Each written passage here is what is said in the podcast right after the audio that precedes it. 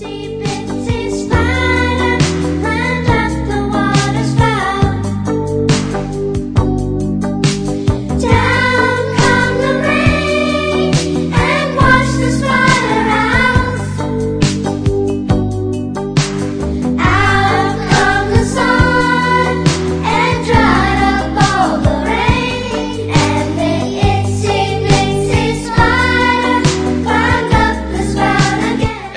38 for July 2008. The Spider-Man Crawl Space podcast is sponsored by MailOrderComics.com.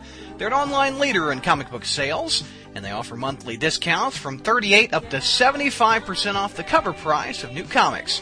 And a special this month is for Amazing Spider-Man 572. The cover price is $2.99. Mail order has it for a buck 49. So be sure to visit mailordercomics.com and tell them the Crawl Space sent you. Welcome back, webheads. It's been a while since we've had just the gang together, so let's introduce them in case you forgot all of us. It hasn't been that long, but uh, let's talk to Morbius, the administrator from the Crawl Space message board. Welcome, Morb. Thank you very much. Thank you. Thank you. Yes, sir. Welcome back. And JR from SpideyKicksbutt.com. Welcome, JR. Thank you much. Hello, everyone, from a dark and rainy Cleveland. Oh, it's dark and rainy there. What a There you surprise! go. Never would have figured. and we have Spidey Dude from SpideyDude.com. Hey, this is Dusty. Apparently I misplaced my phone or I just missed your phone call. So leave me a short message and I'll get right back to you. Thanks. Yeah, we had his voicemail. Don't you love that, guys? Who did we schedule this podcast now for again? I don't Well, remember. we scheduled it so we could talk to him for half an hour before he had to go to work, but evidently he, he, uh, you know, maybe he's in, uh, entranced in the uh, clone saga and he, a bunch of long boxes fell on him. I don't know. Hopefully he's okay. Hopefully he has a good day at work. But Spidey dude, we miss you. Hopefully next month we can talk to you. So, so uh, last month we talked to Roger Stern, and we uh, didn't really get a chance to get the gang together and talk about. Well, man, we've got six issues of Amazing to discuss. Um, that's that's a lot. that's like uh, six months worth in the previous time. So let's uh, start a bit with. Uh, I guess we can start with 558. Uh, Jr. You want to talk a bit about that? That is the. Is it the Freak one? That's by Bob Gale. Yeah. Talk about, about Yeah, that was. Well, not much to say. Yeah. I mean, uh, Freak is uh, Freak is uh, of the new villains. Freak is uh, the one that's the least interesting uh, because he's a one dim- uh, he's a basically a one dimensional villain. He he changes, he comes out, he smashes, uh, and that's about it. Mhm. And basically, that's about what he did this time. And uh, he uh, kind of was uh, he kind of was taken out of the action in a rather dopey way. Yeah. So uh, this uh, can't really can't really say I recommended that issue at all. Right. How about you, Morb? What do you think? Well, you know, Freak is still as crappy a villain as he's ever been, but I gotta give it to Bob Gale. He is the first one to include all the subplots in his freaking book. Hey, that's a rarity. Yeah, I thought that was uh, worthy of some applause, and honestly, his writing didn't seem quite as cringeworthy as it did before. He he seems to be improving, Mhm. which is a good thing. At this level of improvement, he'll be readable right. at some point. Um, so yeah, Freak was still a terrible idea, but for a one-shot story, I'm impressed and thankful that he actually managed to touch on all the subplots for once. I think what made this issue a little bit more tolerable than his previous issue was uh, the new artist Barry Kitson, who I've I've liked. I liked his uh, run on the uh, the Order that just came out. I think that's what made this a little bit more tolerable than the previous run. What do you guys think? he was excellent. Yeah. Yeah, I agree. Yeah. And I, Freak the Third, that was almost as bad as Shrek the Third. I mean, that was just horrible. Um, but I, not recommended. I, I, uh, Gale still has a long way to go before I think he should be placed on the Amazing Spider-Man title. I mean, when you get on this book, you need to be damn good, in my opinion. I mean, this is the flagship title of Marvel. But it's not selling like the flagship title of Marvel, but damn it, it is. you guys agree? Do you think this? I mean, you, you need to have some credibility or some experience with. Oh yeah, Amazing Well, I- Spider-Man should be a book that only the best writers who have proved themselves and have a clear, distinct vision for the title should be rewarded with writing outright. There should be no exceptions, and this is quite an exception. Right. And we'll move on. Any, any other comments on the uh, the the freak? we, we can move on to 559, which is called the Money Shot. And ter- don't type that into Google; you might get some interesting some results on that one. But uh, Dan Slott and is the writer on this one, and Marcos Martin was the artist. And they introduced a new character called Screwball.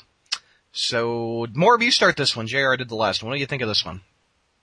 Well, I'll just review that three part arc as a whole, okay, if sure. that's all right. No problem.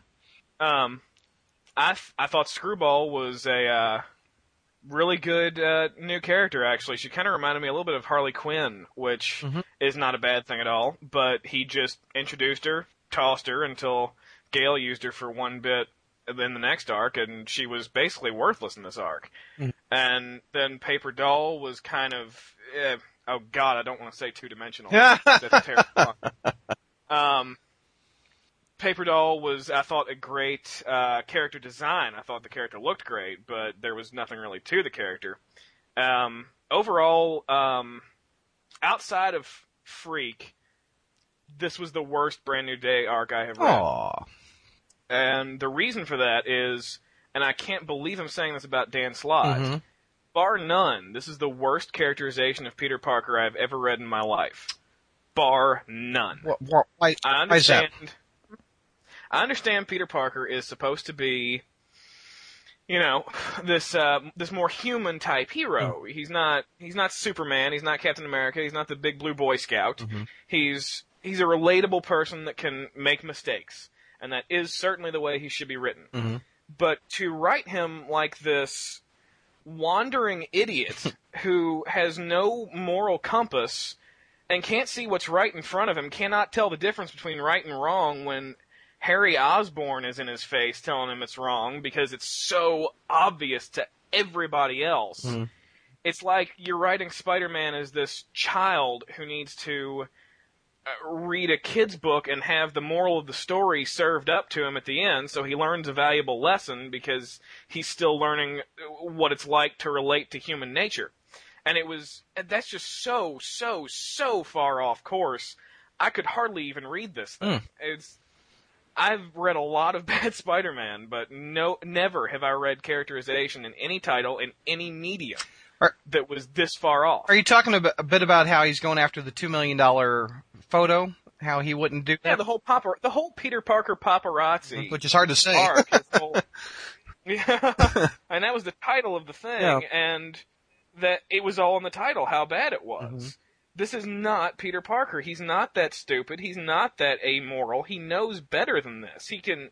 Slott tried to put a few things in there to have him rationalizing in his head, but none of it Mm-hmm. stuck. None of it played right. It just made him look like an absolute idiot who who just didn't know his morals. And this is the with great power comes great responsibility hero. He is better than this. What do you think of Marcos Martin on on pencils?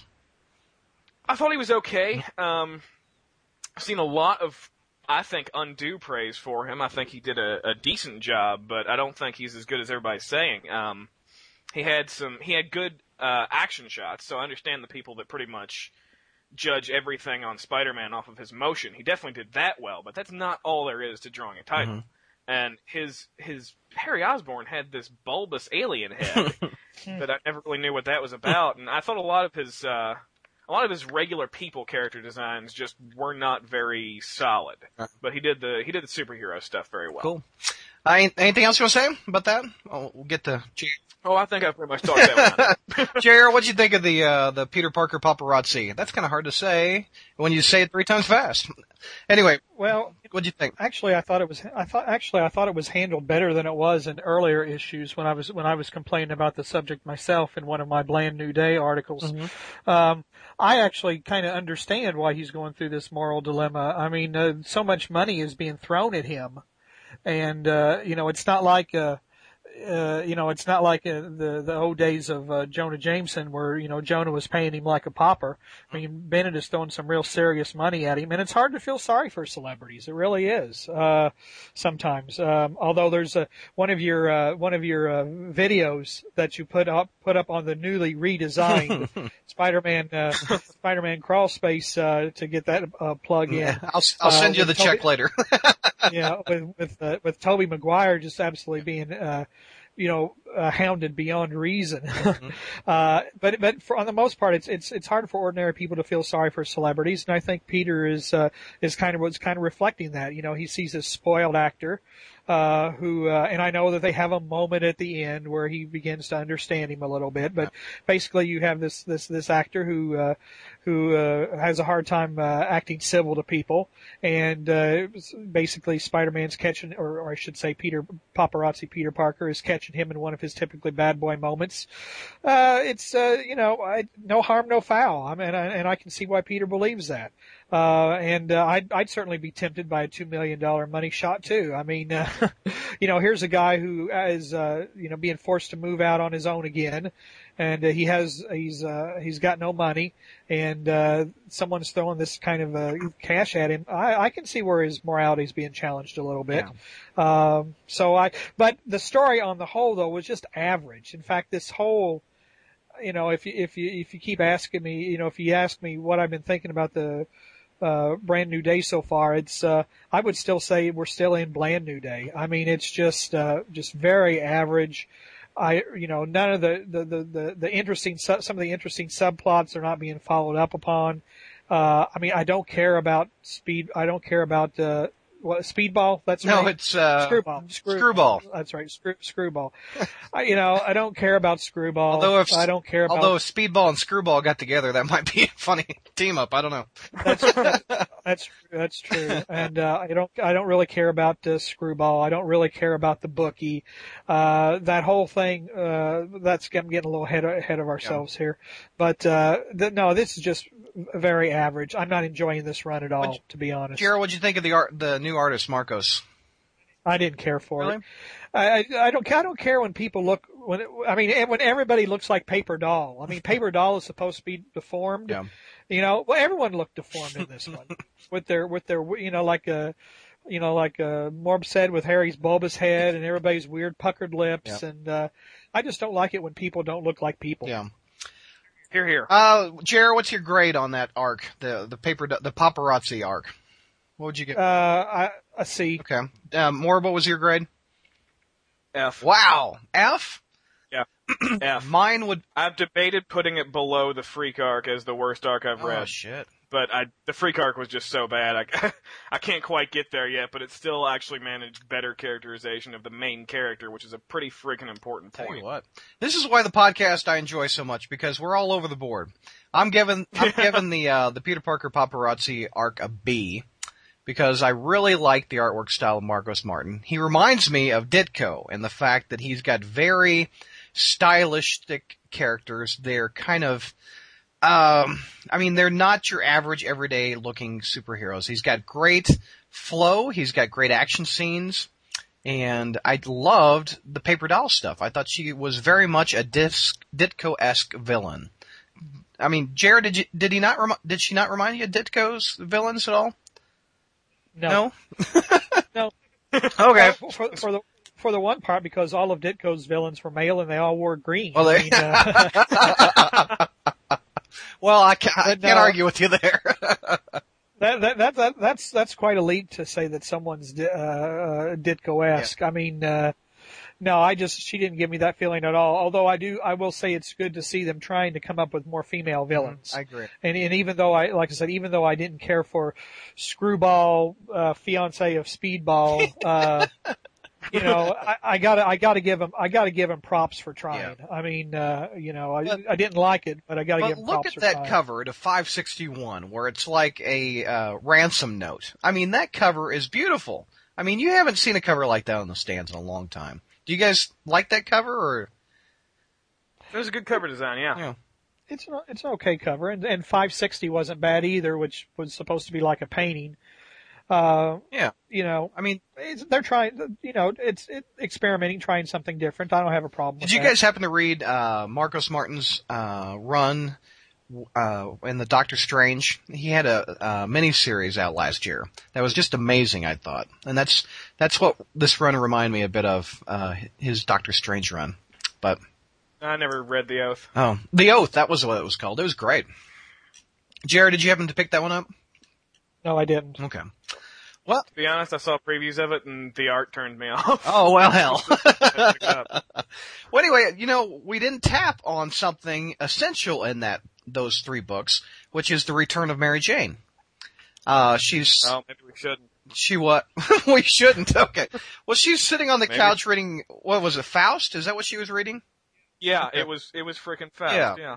And it seems like Mary Jane remembers just a little bit of One More Day from that arc. A little bit. What do you, Jared? What do you think? Does Mary Jane remember? I- what do you think of Mary Jane appearing? I think, I think Mary Jane remembers everything. Mm-hmm. Uh, I think that was what she was whispering in Mephisto's ear, uh, that she remember everything. Yeah. And, uh, now, if that but, uh, what do I think? if that's true, then what the heck is she in bed with the celebrity for? Exactly. Jesus. I mean, go ahead, Jared. What were you going to say? I'm talk well, about she was, she was, she was hanging, she was hanging out with Lobster Man when they were separated there for a while and, uh, apparently the, uh, the, um, spectacular, was it the spectacular annual or the sensational annual? I think it was the sensational annual last year was implying that, uh, she was getting a little bit close to, uh, one of her bodyguards Hmm. there in Hollywood, although that's a long way from going to bed. Yeah, But, uh, She was- so yeah, well, she was clearly in bed with this guy.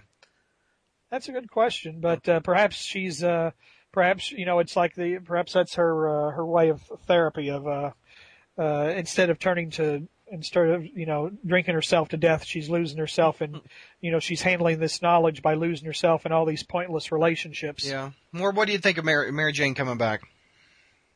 Dear Christ, what a bungle. um, I mean, if she doesn't remember, then they've just totally cheated Mm-hmm. because all these little quote clues that they're leaving are way too obvious and pretty much telling us that she does remember. And if that's not the case, then uh, bad form. Yeah. We saw her reading Faust. Right. we saw her uh, say to Peter, say to Spider-Man, maybe we did know each other in another life Yeah. under her breath. I'm pretty sure she called him Tiger. Yeah. And all this, I mean, that's that's outright. Mhm.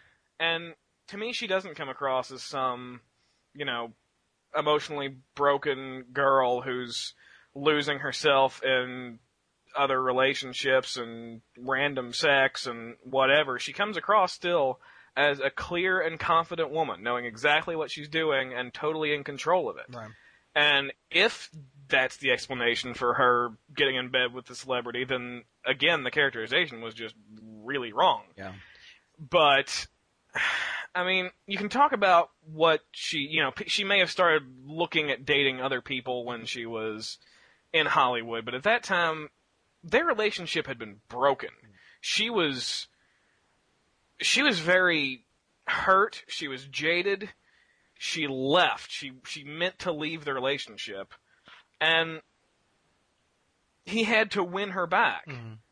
At this point, she didn't lose any of the love for him at all. He didn't do anything to make her lose that. In fact, as much as we all think it was a dumb idea, she seemed to be in the moment with him thinking that it was a heroic act Right. That he was performing. So him performing yet another selfless heroic act should only make her love him more. And to show her remembering everything, going off and getting in bed with a celebrity is just I mean, Peter Parker was bad characterization. That is character assassination. I was I was gonna say if you're you're picking on uh, Peter Parker for going after two million, Mary Jane banging a banging Brad Pitt essentially yeah. That was Is- that was worse. Yeah, that's worse. I, I I agree with you on that part, but hopefully, circa Amazing 600 or whatever it is, they clear up the whole who remembers what, what the hell happened, and do you think they're holding out for 600 to see if this brand new date test is working, or do you think they'll ever go back to reverting it to the marriage and what it was like before? I wish I knew. Jer- I I can't even call it anymore. Jared, what do you think? You think they're holding out? Boy, oh boy, that's a good question. I tend to agree with more, but I don't. Uh, I don't know what they're doing. I just can't see them going back. Me Uh, neither. I really and see- can't. And see, and see, here's the problem. Even if they did go back, I mean, sales are kind of uh, are are starting to get soft. hmm Even though even though the rationalization is well, the three of them together still sell better than the three. But uh, you know, because of the the subpar performance of Friendly Neighborhood and Sensational, but really the, the sales have got to be subpar from what Marvel was uh, what Marvel was anticipating, and is continuing to shed readers. The thing is, even if they brought it all the way back, even if they went back, I don't think sales would drastically improve that much. Yeah. I think that uh, I I think that uh, Spider-Man sales have uh, apparently there's a ceiling to how well he's going to sell. Mhm. Uh, and, uh, so I don't see him going back because I just, I see him, I, I, I just, you know, and I was, I was complaining about the, the series being average.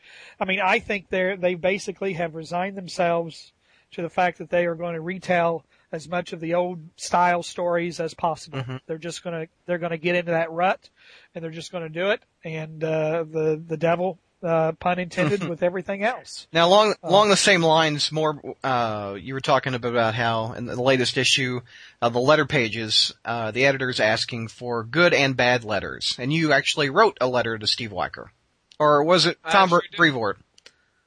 Well, it's uh, it's Spidey Office at Marvel.com. It's the the Spider-Man books letters thing. I'm pretty sure it's Steve Wacker who Mhm. reads through them, but it might be. I, I think sometimes it's a couple of people. Right. And So yeah, my, just basically sum up your letter, yeah, if you want to. Well, my letter, uh, I started out by saying, you know, and here, this is a, a good point that I think more people need to realize. It, I have no problem with Joe Q, and the people who keep bashing him don't seem to be looking at the full picture. Joe Quesada is the man that is behind uh, Ed Brubaker's Captain America. He's the man that's behind Brian Bendis' Daredevil. He's the man that's behind turning the company around. The man behind JMS's Spider-Man Right. and people are giving that all kinds of respect now. Um, I don't have a problem with Joe Q. I don't have a problem with Steve Wacker. I, I know these guys want what's best for it, but at this point, I'm not being given anything for my dollar almost. What hmm. we've got is something that's not developing. I, what I what I said to them was that I was optimistic on the first arc and I thought it was decent, but what I needed after that was for it to keep improving and keep building beyond decent, and instead it's declined. Right.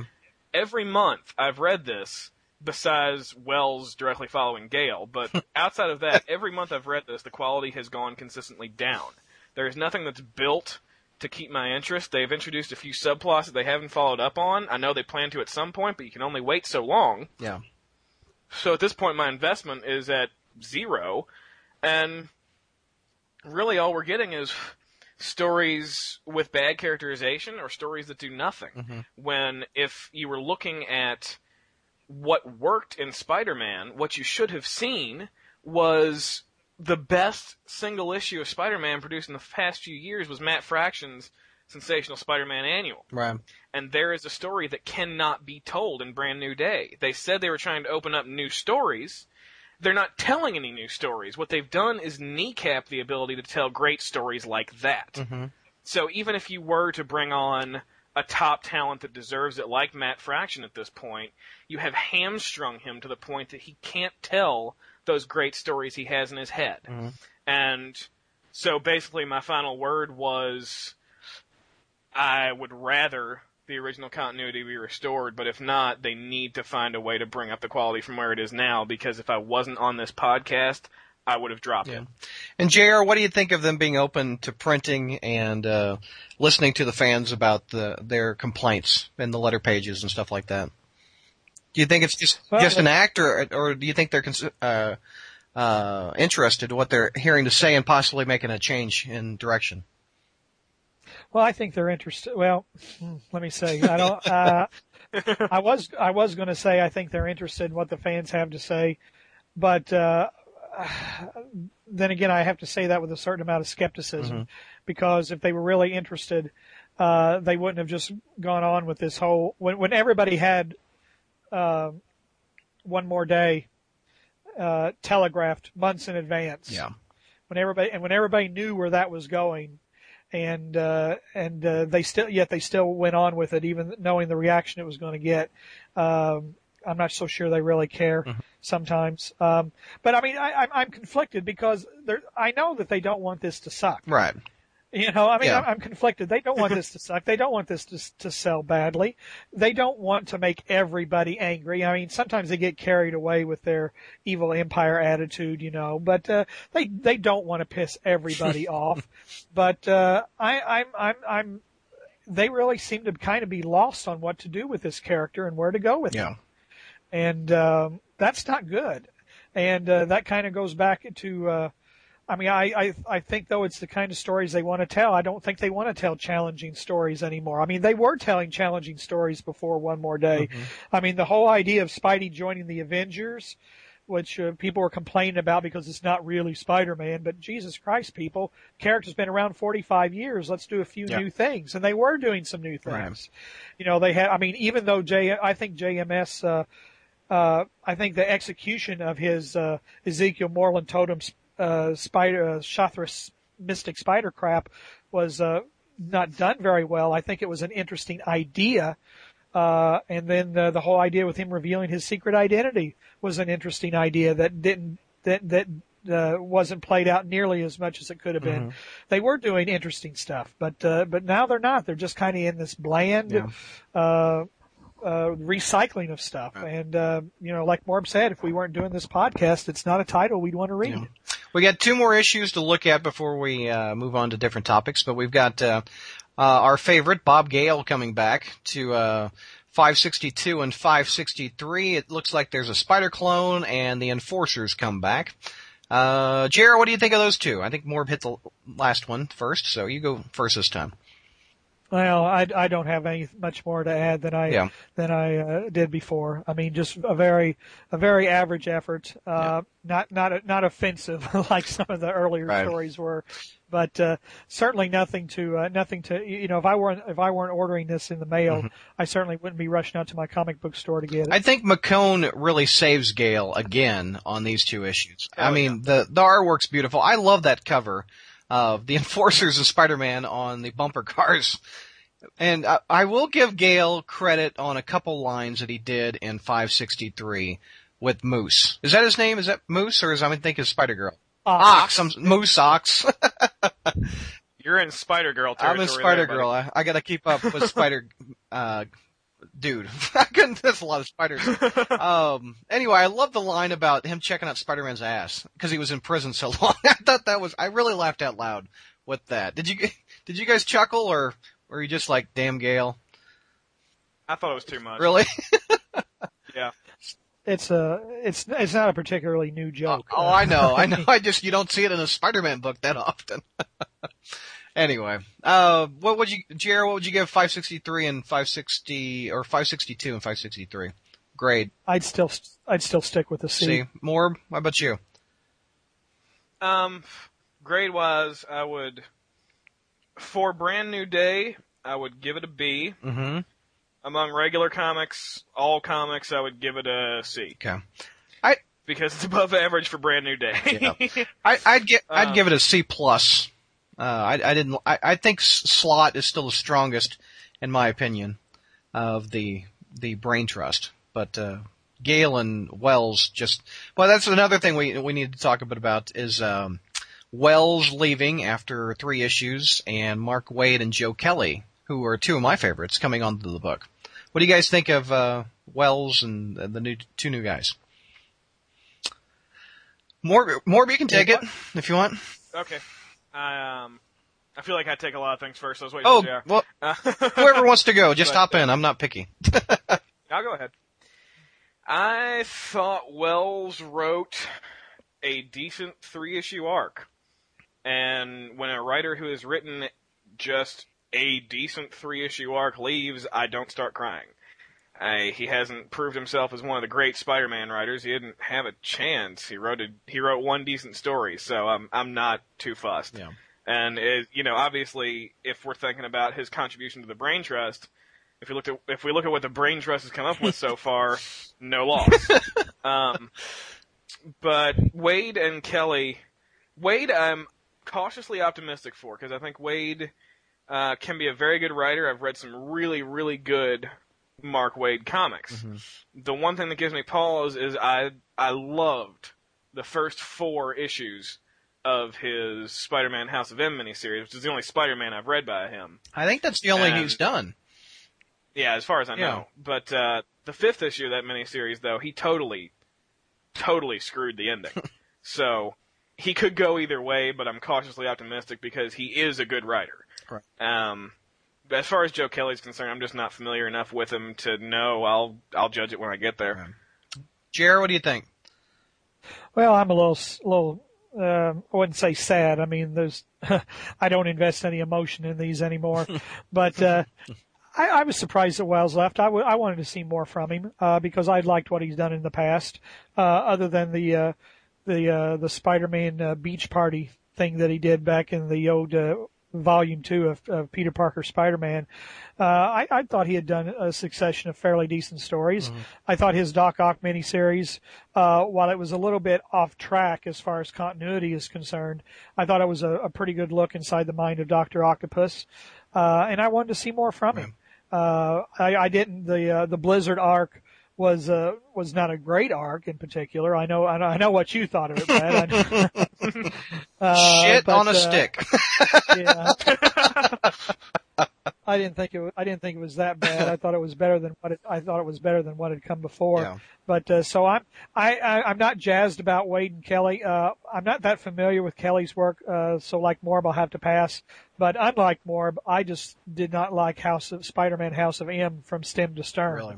It just that that was a that was a complete botch job, and uh, I, I thought the characterization was all wrong uh, for for Peter Parker, and uh, they just uh, the story didn't work at all for me. I'm trying to think. And so- oh, go ahead, Jared. I'm sorry. No, and I was about to say, so I'm not I'm not optimistic about uh, about Mr. Waid's contributions. Did you read Kelly's uh, three issues back in the day of Web Spinners? That title, Jr.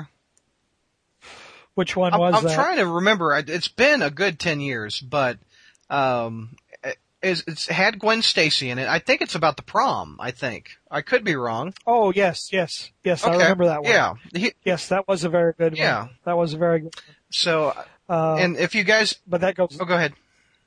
I was about to say, but that's a long Mm-hmm. way from uh, putting him in the brain trust and. Uh, Well, he also had a great run on Deadpool in circa 97.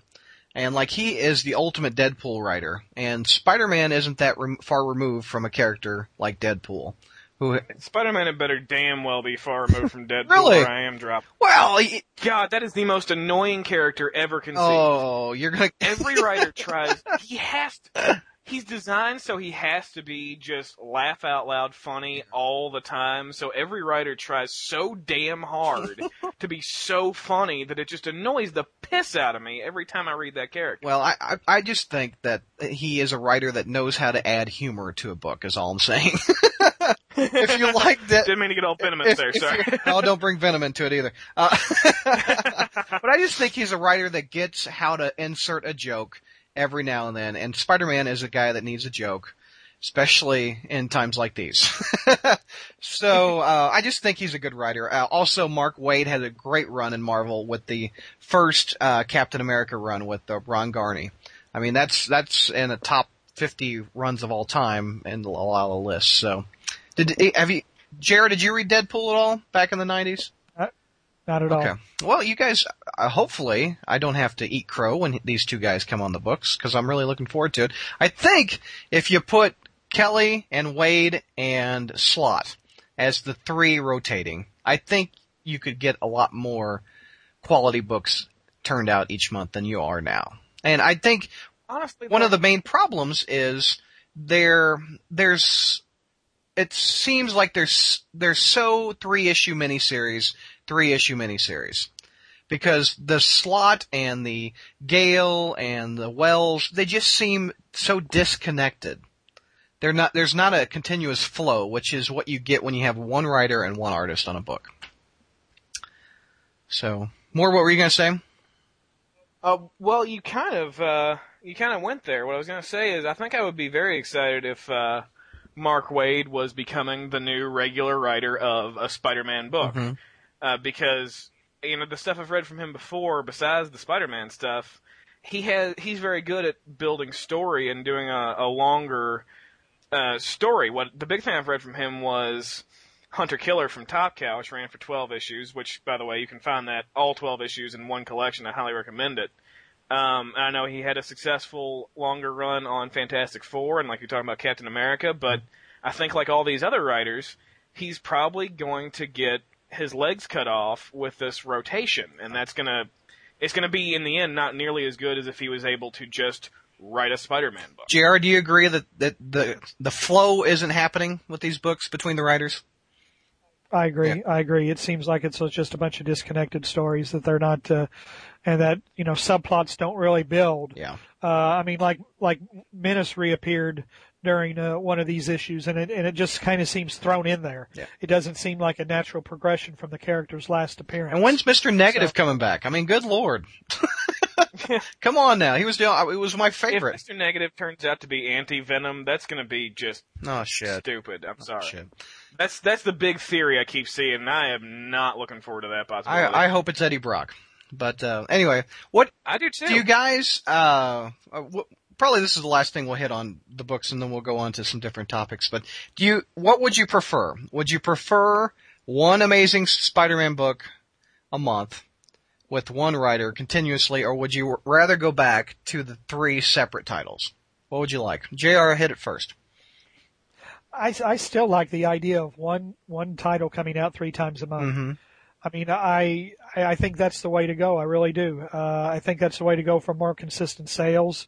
I think that's the way to go. Um, I mean, uh, uh, to, to to try to tell a consistent story. Mhm. I mean, because when you had the three separate titles, sometimes you felt like they weren't even happening in the same universe uh, because they were su- such different tone and and uh, you know and uh, the way things would happen. But uh, th- it just hasn't really gelled like it should. But uh, I mean, I'd, uh, I'd be willing to give it more time, but the stories just, you know, I, I mean, I don't mind the disconnect if the stories were better, No. but the stories just aren't that good. I, I I think it would be nice, but I don't know if it's physically possible for, say, Dan Slott to write three issues of Spider-Man a month. that was going to be my point. Yeah. because it's I'd like there to be it would be, it would be nice if there was the one book three times a month by one writer, but it's just not going to happen. And if you look at uh, Yeah. DC's weeklies, first you had four writers writing every issue. When, when we're talking about four issues a month here, but four and three is not a big difference. Mhm. Um, then the second yearly you had four writers trading off every issue, and now the current series they've got one writer who's only writing 12 pages per issue Mhm. Because that's as much as he can do. I just I don't think there's any way we are going to get one writer do 3 issues a month of the same book. I mean, it would be nice if it could happen, but even if it did, I think he would be so ungodly rushed that it, the product wouldn't be as good as it could be. Uh, I would rather have a good product, one writer, one time a month. And and on on the flip side of that, it could be possible because if you look like people like Brubaker, he's turning out Iron Fist, he's turning out X Men, he's turning out Daredevil. That's three books right there. I know he has some co-writers on that. Yeah, but I think it's harder to do. We're not just talking about writing time here. Um, I think it'd be harder to do three issues of the same book every month because you'd have to. Uh, all Brubaker's notes that he had through, you know, issue number 50 Mhm. of Captain America, which is a couple of year run, you blow all that plot really quickly. Yeah. If you had to put out three issues of the same book every month, I just think I don't think a writer could really effectively do that. I think somebody could pull it off, but it wouldn't be something we'd really want to read. Right. I I agree. Jerry, what do you think? No, I agree with Morb, but you're not going to see one writer doing three three times a month. Uh, but I still like the concept of the book of the book coming out three times a month, even with the rotating writers. I just wish it were better. I agree. I agree. Um, all right, uh, we pretty much wrapped that up. That was a long conversation, but I thought it was all pretty good, guys. So thumbs up. Yeah, we had two months to talk about. Exactly. and in those two months, look at this. I'm doing. Are, are you okay? What was that? That that was my chair breaking. We're all good. the arm of my computer chair that I was leaning on this son of just yeah. broke. Well, I'm glad you're okay. anyway, I, Why? I was having a segue before the chair broke. Um, sorry about that. in, the, in the two months since we uh, all were together, the crawl space has uh, got a new paint job. I'll call it. Uh, redesigned the main page. It's a little easier to add news content, and the first time in almost ten years, I now have people posting to the site that is not myself. So I can have the reviewers post stuff. I can have like Morb or JR if they want to. They can add news to the front page. Um, so what do you guys think of it? Uh, JR, what do, what do you think of the new redesign, the new paint job? I like it. I like it. Sir, what, what, what do you like about it? Well, the fact that uh, there seems to be a, a lot more variety of uh, of uh, information, and it seems to be updated more frequently. Exactly. I mean, you've got you've got the reviews, uh, you've got the videos, uh, you've got news. Uh, it just seems that there's a, a more of a variety, and the fact that uh, and the fact that you know anybody can update it ensures that there's going to be more frequent updates. Cool. So Thank you, sir. And JR, I mean, Morb, what do you think? I'm sorry, I'm on the floor trying to fix my chair. What's going on? I, the chair took your ass out. Uh, I, we're just talking about uh, the what, what your thoughts on the new redesign crawl space. Oh, it's good. Um, I I like the uh, the fact that multiple people can post stuff to it, especially their viewers. Um, uh, things are updated more often. It seems like even you, because it's easier, Mhm. are putting more content on the front page. Right. Uh, which is just it's clearly a good thing. So it's definitely working, and I'm glad I was work. I'm I'm not into change. Yeah. I'm uh, I'm kind of a, a, a force of habit guy. I find something I like and I keep going with it. I mean, I have lunch at the same restaurant every day. you do. So, yeah. Do you order the same Uh, thing every day? Friday. I have about three or four things that I like there that I just kind of rotate in my head depending on what my mood What is. was the restaurant? I didn't hear. TGI Friday? Okay. It's a good place. Um, there's one right by my work. Okay. um, anyway, point is, I was worried that the main page was really going to change, Mhm. so I was gratified to see it's still very similar to the other page that was already working. Mhm. It's just it's it's better updated. So yeah, good stuff all around. I'm I'm pleased with it. It's uh, in case you haven't been to the main page in a while. I'm using a program called WordPress. It's kind of a bloggerish type uh, program, and it's just so much easier to upload stuff and upload images, upload videos, etc. And I can literally update the page with a news article in all of five minutes. If I find something while I'm surfing, I'm like, oh, the viewers would be interested in that. Or if I'm surfing YouTube, I'm like, holy shit, Tobey Maguire is getting hounded by paparazzi. My my viewers need to see that. Which, if you haven't clicked on that video, I don't blame Tobey Maguire at all for cussing out the the paparazzi for him trying to make a right turn into traffic because they could kill him. I mean, with all the flash bulbs going off in your face. Anyway, I don't know if you guys seen that video. I think Jr. did. Morb, have you seen that video? Uh, no, I haven't, but I did see the Cup of Joe video you put That's up funny. last night, and that is some brilliant shit. I I love the the Tom Brevo- Brevoort Mary Jane wig. that was just disturbing. I love the Bendis dance. Yeah, that was The hilarious. Bendis dance is classic. I think that's going to be around on the internet for a very long time. And But uh, it has to be said yes, sir. before we get off the topic of your uh, redesigned homepage. Uh huh. the SpiderManCrawlspace.com revamp was so, so, so, so, so much more successful than the Newsarama.com which looks like crap. Yeah, I, I, I, I don't like to, I don't like to diss another site, but you know, I just, I, I am not a fan of that redesign because I think there's actually less content with my site, Well, and it's so There's much more content. user friendly to find stuff. Yeah. and I, I just don't get that redesign. I really don't. I don't either. It li- it really looks like they're trying to be IGN and comic book resources and all the other pop culture comic book sites. Yeah, very because they're Yeah. they redesigned their page very close to those things, which they didn't need to be. They were already Newsarama. hmm and it's just they didn't pull it off as well as the other guys did anyway. Even though I didn't want them to be them, they didn't even pull it off well. Right. I think they. I- You can correct me if I'm wrong or send me an email, but I think they were bought by a different company who has that template of a website. I think that's what happened, Huh. or they teamed up with another company Well, because now they have you know, my they have DVDs and movie reviews and stuff like that. If you click at the top, but uh, My biggest problem with this redesign is the images in their articles. Have you noticed that? Uh, They uh, not really, but on the old site, it was like you know pretty much any good website with an article. It had uh, when they would have images, they would have the images dispersed throughout the article. You could click on them and make them bigger, you know, like a cover or something. right. And now they have this little image viewer Uh, up in the uh, corner, up in the top corner of the article, Mhm. that just has tiny thumbnails of every image they feel like posting, and you have to Hmm. go through each one and then click on that one to make it bigger, and then go back and then click forward again because you've gone back to the beginning, and click on that one to make it bigger, and then go through that whole process again, and it's crap. I like images. I like seeing them with the article. hmm Yeah, I agree. All right, gang, it's time to plow into the message board questions, and we go over to Scotland with Funny K. And he says, Hey guys, my question this month is, having just read all of Howard Mackie's run on Amazing, I've got to say, what was your favorite story from that run? JR, what's, what's, what do you think your favorite issue was?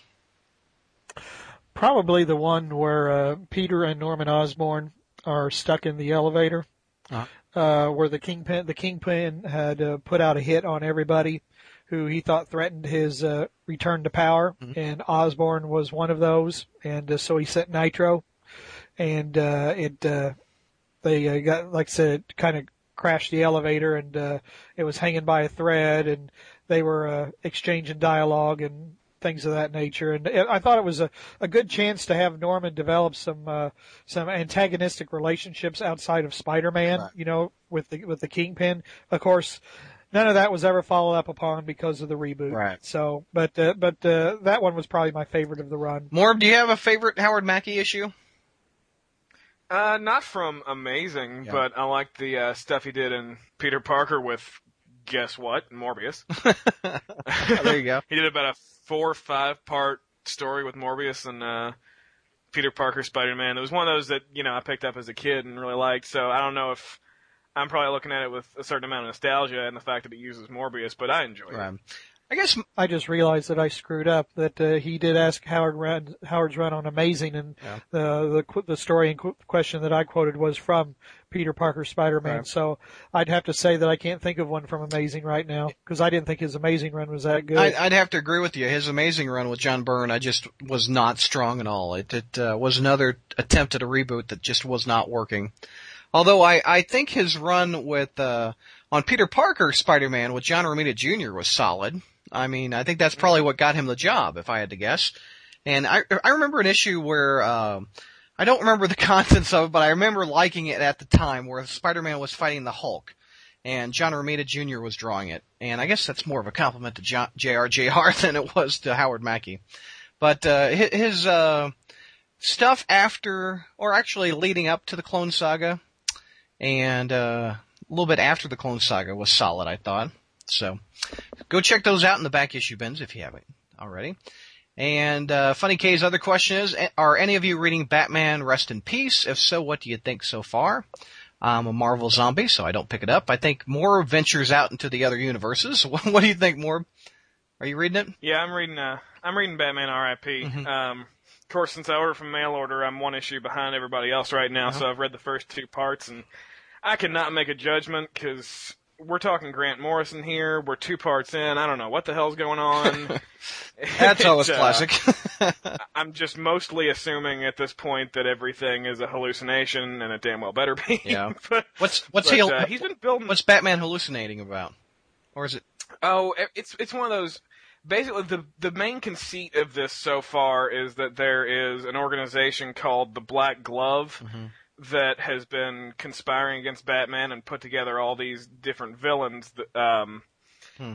to take him down. They actually, at the end of the last issue I read, they just recruited the Joker into it out of his newest, most psychotic state ever. But uh, they seem to be sending some subliminal messages to Batman, and they're setting things up so uh, it looks like Thomas Wayne was actually some sort of a drug user, and Oh, good grief! he set up the death of Martha Wayne, and he actually didn't die. He faked it. Oh lord! Um, they're setting up police reports basically, so I'm sure none of this is real. yeah. Um, the the weird thing is that Blurb said next issue the original Batman returns, and Uh, So it's it's all very weird in the very Grant Morrison style. He's been building some interesting stories for a couple issues, but uh, he's he's screwing up Final Crisis bad so far. So his his credit is kind of at a low. But I'm I'm giving it time to develop, and we'll just see what it turns into. Jr. his use of the joke so far has been excellent. So And Jr. I don't think you're picking it up, are you?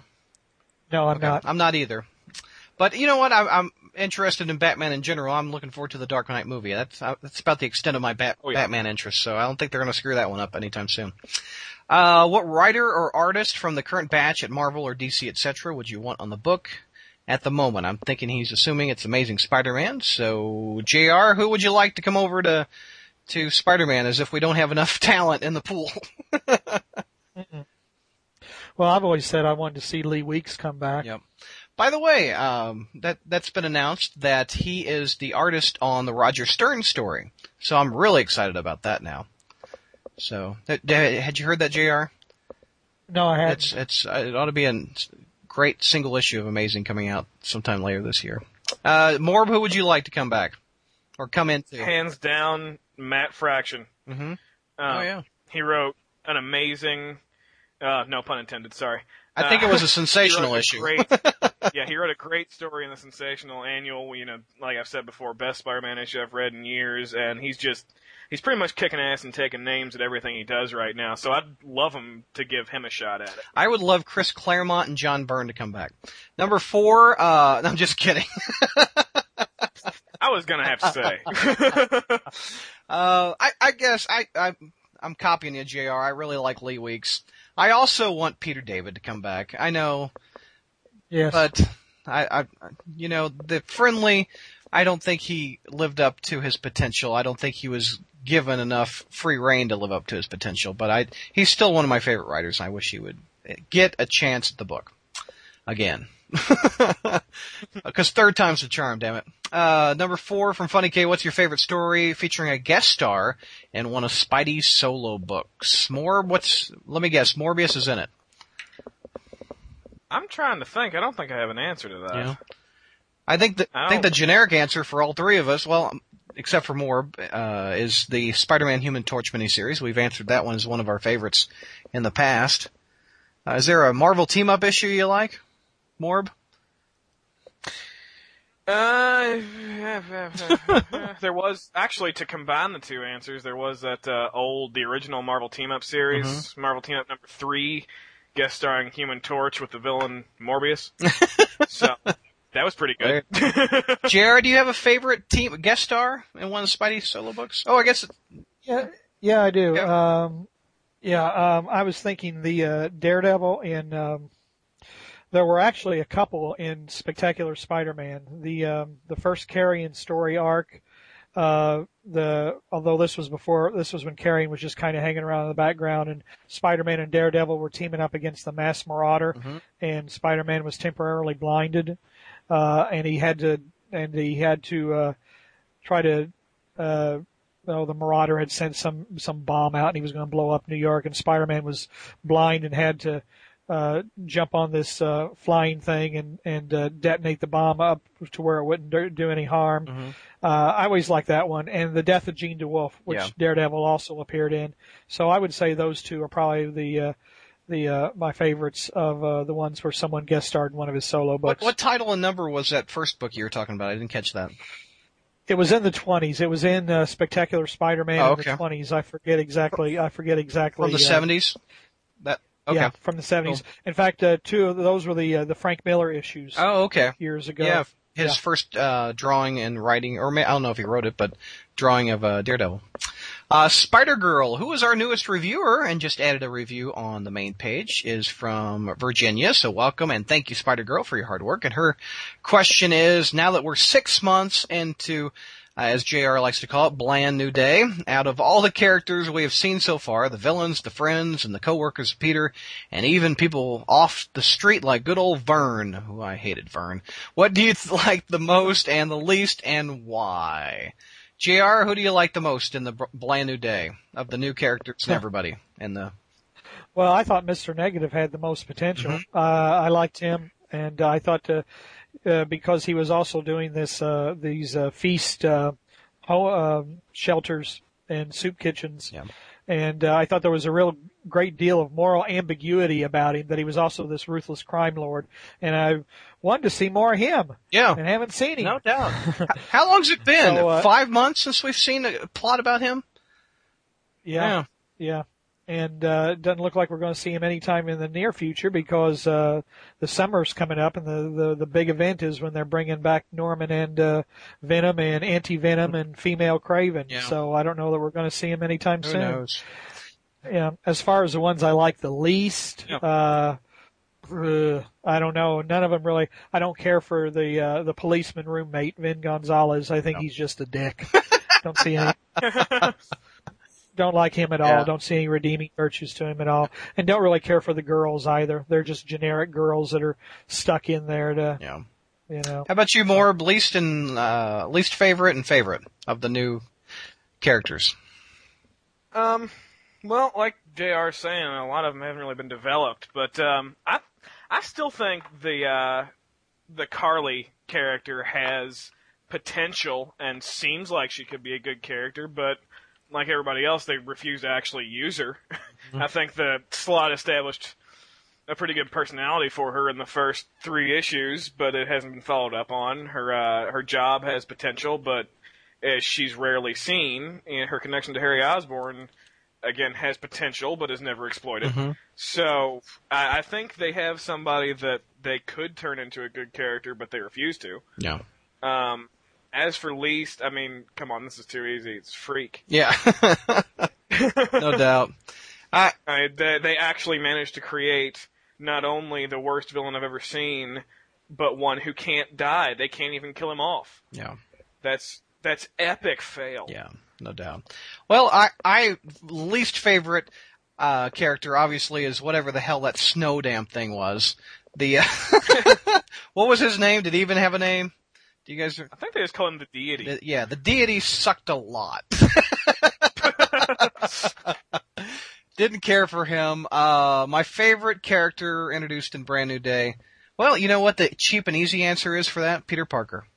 There he- He's my I don't like the brand new day Peter Parker, so that's not actually very much of an easy answer. And the, the the new Mary Jane uh, is kind of a whore. Um, next question. uh, Donald Mark from Arkham Asylum, uh, with uh, having Thomas Wayne in the prison, evidently. Uh, here comes a serious question, guys. Do you think Spider-Man has become a dead character? By dead, I mean stuck in his own basic premise and will never ever grow as a character.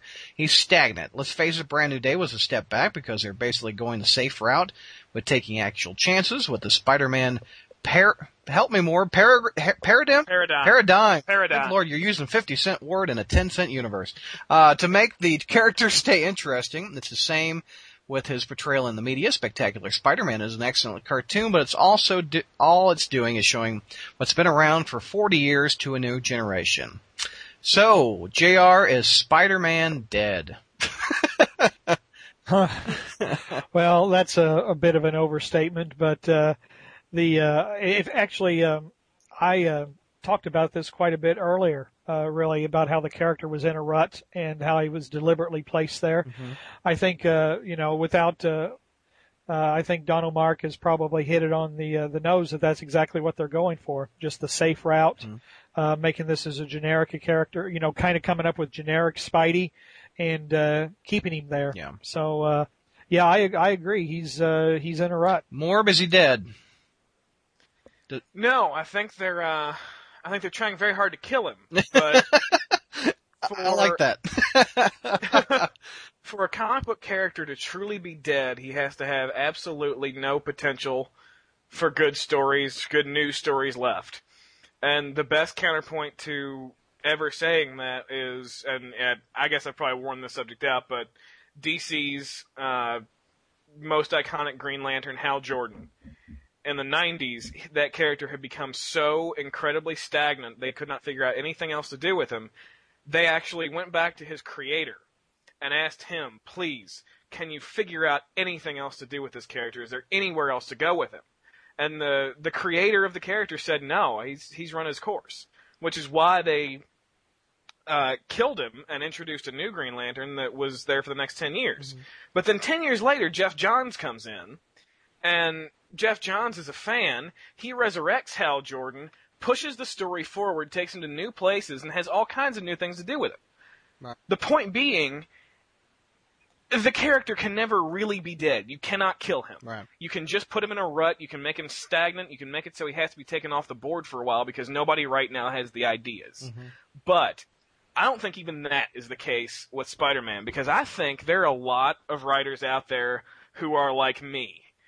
I have Spider-Man stories in my head I want to tell that I have a lot of confidence in. I think they're good places to take the character, but they're all about pushing the character forward and drawing off of continuity, much like the best books today do, such as Brubaker's Captain America.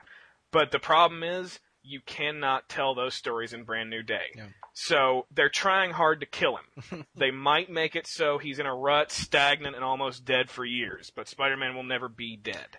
Uh, I, I, I don't think he's a dead character. I think he's very much alive. Uh, I mean, he's got the movies, he's got the cartoon, he's got the c- comics coming out three times a year. The character itself is very viable and very profitable. So I don't think he's going to die anytime soon. I think we'll see Spider-Man for another 40 years in media of whatever form it is. Uh, if we talk specifically about the comics, you know, it, it's, it's up and down with the comics. It, it, it all depends on what writer and artist team come in to handle them. And obviously, when you got this many people in the, in the pot, all have their fingers in the pot, the, the recipe isn't going to be the best, I guess. I don't know. I'm going extreme uh, Food Network analogy on that, but uh, uh, I, I I just think it's an up and down cycle with Spider-Man. It, all throughout his 40-year history, we've had highs and lows, and I think this is just kind of an average lull. I mean, this isn't Clone Saga oh shit level, but I I would love the character to have a little bit more consistency in storytelling instead of three issue miniseries, three issue miniseries, three issue miniseries. But that's just my soapbox. I'll move on to JPD from Jersey. Welcome JPD 13. Uh, when his question is, when you collect, when you've collected comics as long as I have, it starts to become a pretty significant investment. Now I have the entire run of Amazing Spider-Man with the exception of some volume two issues. That's crazy. He's got the Ditko, but he didn't even bother to pick up the Byrne and the Mackie. but uh, JPD13 is curious if any of us have had or know someone who has had their comic book collections insured. If so, I'd be curious how you went about doing it. I've talked to some insurance company agents about this, but get hung up on on the issue of figuring what the value of the collection is worth. JR, you've been collecting longer than I have. Do you have your books insured? No, I don't. And uh, and uh, JP uh, is exactly right. Uh, I um, I'm trying to remember if I ever had a conversation about doing it. I think because I used to collect baseball cards. Yeah. I had a conversation about insuring baseball cards, and it, it they the insurance companies just do not they don't like to fool with that because there's hardly an objective value out there uh, for them. Uh, you know, you don't have, uh, or at least not a recognized one. So uh, that they that they would recognize. I mean, I know that like with ball cards, you've got Beckett, and with uh, the comic books, we've got Overstreet, but those aren't those aren't authorities uh, that the uh, that the insurance companies recognize. So I don't see it happening, and uh, I don't know anybody who does have them insured. More, but you have, you have your stuff? I, I have mine kind of loosely insured um, through renter's insurance. Mhm. I live in uh, I live in an apartment, and so I got renter's insurance. And when I talked to the agent about renter's insurance, he asked me what the most valuable thing that would be kept in the apartment is. I told them it's my comic book collection. They asked me for a very very rough estimate of how much it's worth, and I gave it to them, and that's included in my renter's policy. Right. Uh, actually, when I got married, my wife uh, asked me to do this, and I, I I haven't gotten it done yet because Lord knows this would take forever to guesstimate how much the value of these comics are. But the our insurance agent told us to. There's a local comic book shop, and they wanted me to get a because I've got in my office I've got 60 long boxes, and I've got like a considerable long run of Amazing, and they asked the local comic book or they told me to talk to the local comic book guy to come out to the to my house and and him look at the collection and together we come up with a value. And I haven't done that, but He will hate you. He will hate you. I, I know he'll hate me, but uh, I didn't want to put the bring the geek to my house anyway. but they that's pretty much how they would do it. I would think, at least with my insurance company. And another thing my wife was telling me about to do is I have a lot of DVDs and I need to track those and how much those would be worth. But they've been opened, so the value isn't brand new DVDs. You got to do used DVDs. So which Well, varies there- wherever you sell. yeah. So There are uh, services. I know that there was a um, years ago. I remember this. There was a comic uh, chain in Indianapolis, Mhm. and uh, one of the services they offered was valuation yeah. for things like estate planning and for insurance. Yeah. So And if you look, I don't know if you guys uh, subscribe to Comic Buyer's Guide, but in the back of that book, there's often a little ad in the classifieds like, "We're an insurance company. If you would like your books insured, check us out and call that number." So if if uh, JPD wants to pick up that issue, uh, pick up a issue of Comic Buyer's Guide from the newsstand or at your local comic shop, you can check out that ad. So, uh, and also JPD's last question is, "What's your most cherished comic in your collection?" More, what's your most cherished one? Mentioned it on this podcast before. Uh-huh. It's um, Daredevil number 191, Resurrection of Elektra, signed by Stan the Man Lee. one through the Spider-Man crawlspace.com Uh, contest. there you go. And JR, what's your most prized possession of comic books? uh, probably Amazing Spider-Man 39, yep. the Revelation issue, and uh, Norman is revealed as the Green Goblin, and uh, Yep. he also learns Spider-Man's identity. One of our posters on the board just uh, put a uh, link to an eBay auction he won with uh, that exact issue. So he's got a good issue to look forward to when it gets in the mail.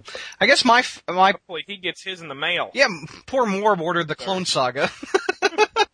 Through where, where's the guy in Australia? I don't know. England. He's in England. He's in England. And it's been a month, and poor Morb spent sixty bucks on a hundred plus books, and still nothing. Sixty-five dollars, two hundred and twenty-five books, according Yeah. to his ad on E- eBay. eBay's going to get a nasty email from Morb if that guy doesn't deliver.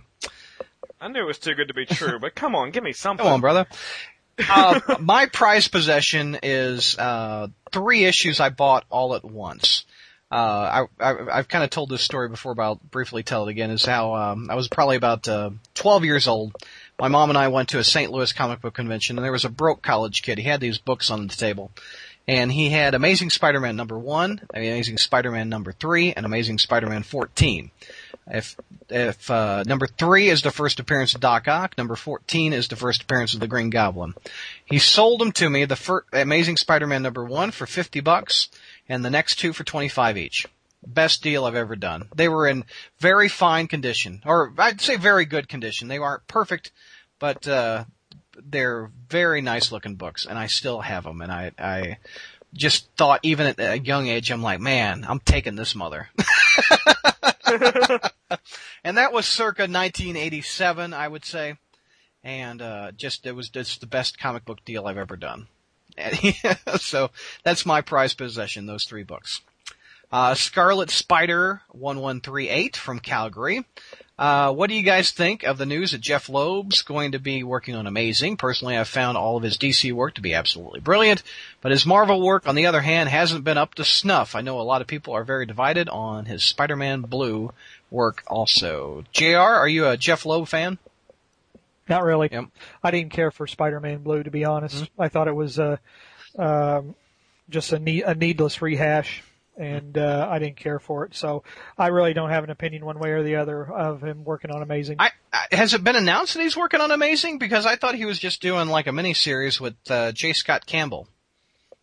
But uh, I could be I'm pretty sure it's a mini series. okay. What do you think, more of him doing a mini series?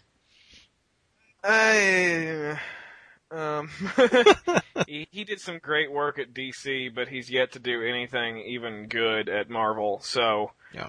Maybe this will be the first. Who knows? But I'm not optimistic. Tell you what, I've been disappointed with his Ultimates three, and I've been. Disappointed? That's the word you're going to use with I mean, that? Disappointed? I mean, That's as strong as you can go? the artwork is beautiful.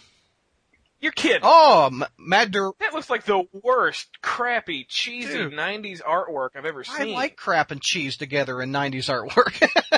in the Ultimates? well, I, gr- I mean, what a wrong book for that. I mean, Yeah. It would be bad on the Avengers, but it's it's the totally wrong genre for the Ultimates. I have fond memories of Joe Mad on Uncanny X-Men in the 90s. I thought his run was solid. But, uh, look at this, Morb and I are disagreeing with. but I, I, the Jeph Loeb on, uh, Ultimates, just, I'm not a fan of. And I'm also not a fan of his recent, uh, probably four issue arc on Wolverine with, uh, where he de- decapitated Sabretooth. I'm like, what the hell was that shit? Unfortunately, it was six. Oh, it was six. God. Six issues. Man, that was bad. That was Decapitating Sabretooth is one thing, but taking a bunch of feral mutants, some of whom had been depowered at that point when they showed up with powers, and saying none of them are mutants, they're all descended from a lupine race. yeah, it was just. even though they all have human parents. I I think I remember Jeph Loeb writing Cable at one point years ago, and I, I liked it, but man, just I can't take it now. All right, uh, Spidercraft from Novi, Michigan. He says, "Here's a fair question: Why is it just about all of you guys hate Spider-Man Black Cat, the evil that meant do, or at least the last three issues? Delays aside, it wasn't that bad. I actually feel like I'm the only one on the board who actually liked the addiction or the addition of not the addiction, the addition of the rape. Not saying that I approve of it or anything overall, but in all honesty, I never liked the fact that Felicia just had an obsessive daddy issue that made her feel like she'd have to take his place. And besides, as Smith made it clear, she clearly pushed it to the back of her mind after she became a cat burglar. It's not like it's always been there since day one, so it's not like anyone else has changed. Do we really have to assume she was the uh, exact same girl? So anyway, uh, Spidercraft loved that book. Um, Morb, did you like that book? Good holy God, no. I mean, okay, first issue, not only was she getting raped, Yeah. everybody got raped in that book. You mean the reader? I mean, yeah, this is true. but That's not what I meant. Uh, we left off on, you know, a couple of years ago at the end of issue three. We left off on the harrowing situation where it looked like she was about to be raped by the villain, which is bad enough. Yeah. And when we come back, no, she didn't get raped by the villain.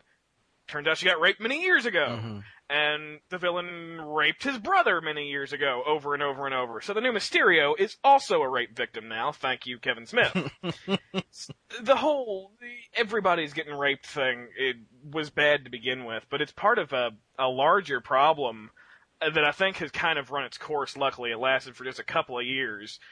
Why does every female character in comic books need to get raped? uh, this was started pretty much by DC's Identity Crisis, where uh, you know, where it was about as dark as you can possibly go. Sue Dibney gets raped and killed by a supervillain. Yeah. And um, then, of course, there's also the crazy woman, totally unhinged uh, over the love for her husband in that, which it, it seems like a problem writing women for some writers. Yeah. And then it just got to a point where everything is like that, and now Black Cat's getting raped. And why did Black Cat need to get raped? We got a a strong female hero here. We've got you know, a okay. I'm not going to go so far as role model, but there are a shortage of strong female heroes in comic books, and it seems like the ones we have keep getting beat down, and there's no reason for it. And adding a rape into her background, first off, bad move, not good, not entertaining comics. And second off, okay, you're saying, well, it's okay to put into her past because it doesn't actually change who she is. She's put it out of her mind. It's not really a part of her character. Well, shit, if you're gonna put something as big as rape into her backstory, shouldn't it inform something about how she is now? I just thought that was, that Yeah. was trash comics. I, let me guess, your grade is an F on that book. Yes, Okay. yes, yes, yes it is. JR, what would you give that grade for that book? Oh, probably probably a, a low D. Uh, it was. Uh, I didn't think the first three parts were that bad, but then after when it came back, it just went on this weird, uh, the weird rape tangent, and it was no longer a crime story. Yeah. I mean, when it was a crime story, it was fine, but then it went and uh but then it went and then it was and then uh you know we got the history of mutant kind too which Yeah. uh and and guest appearances by nightcrawler and daredevil and uh, the story just got completely uh, muddied Yeah. uh, from what it had been originally. Yeah. So uh, it's uh, that's that was the reason. I mean, the rape was part of it, but really the story just completely went off track. Yeah. And I think it went off track because what we had three years in between issues, and Well, and also though, I would definitely agree that it went totally off track, and the last three issues were worse. yeah, But if you look at the first three issues, it's not perfect. The characterization is off too, because you have Spider-Man pretty much flirting with Black Cat while he's married to Mary Jane, and that's not in character. or, or no, actually that was Claws where he was flirting with her. He smacked her ass, I think, didn't he? Reread the first issue or two. Was he of, uh, flirting with her? Spider-Man. Well, he can. He can. What did he do? There, I I don't remember specifically. I just because it's been a while since I've Me read too. it, honestly. But so I I can't really back up my argument here. But if you go read it, I think you'll see what I'm saying. Yeah.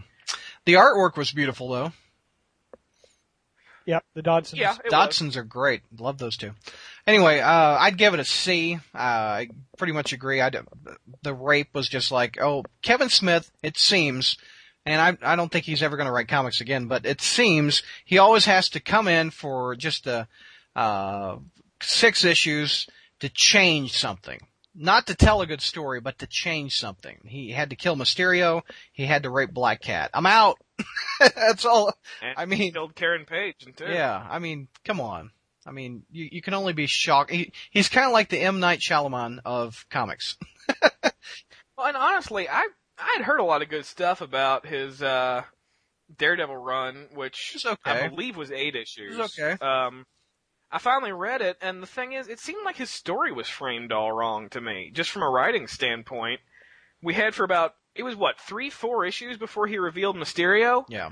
and before that, it looked like just this god awful uh, Antichrist baby story.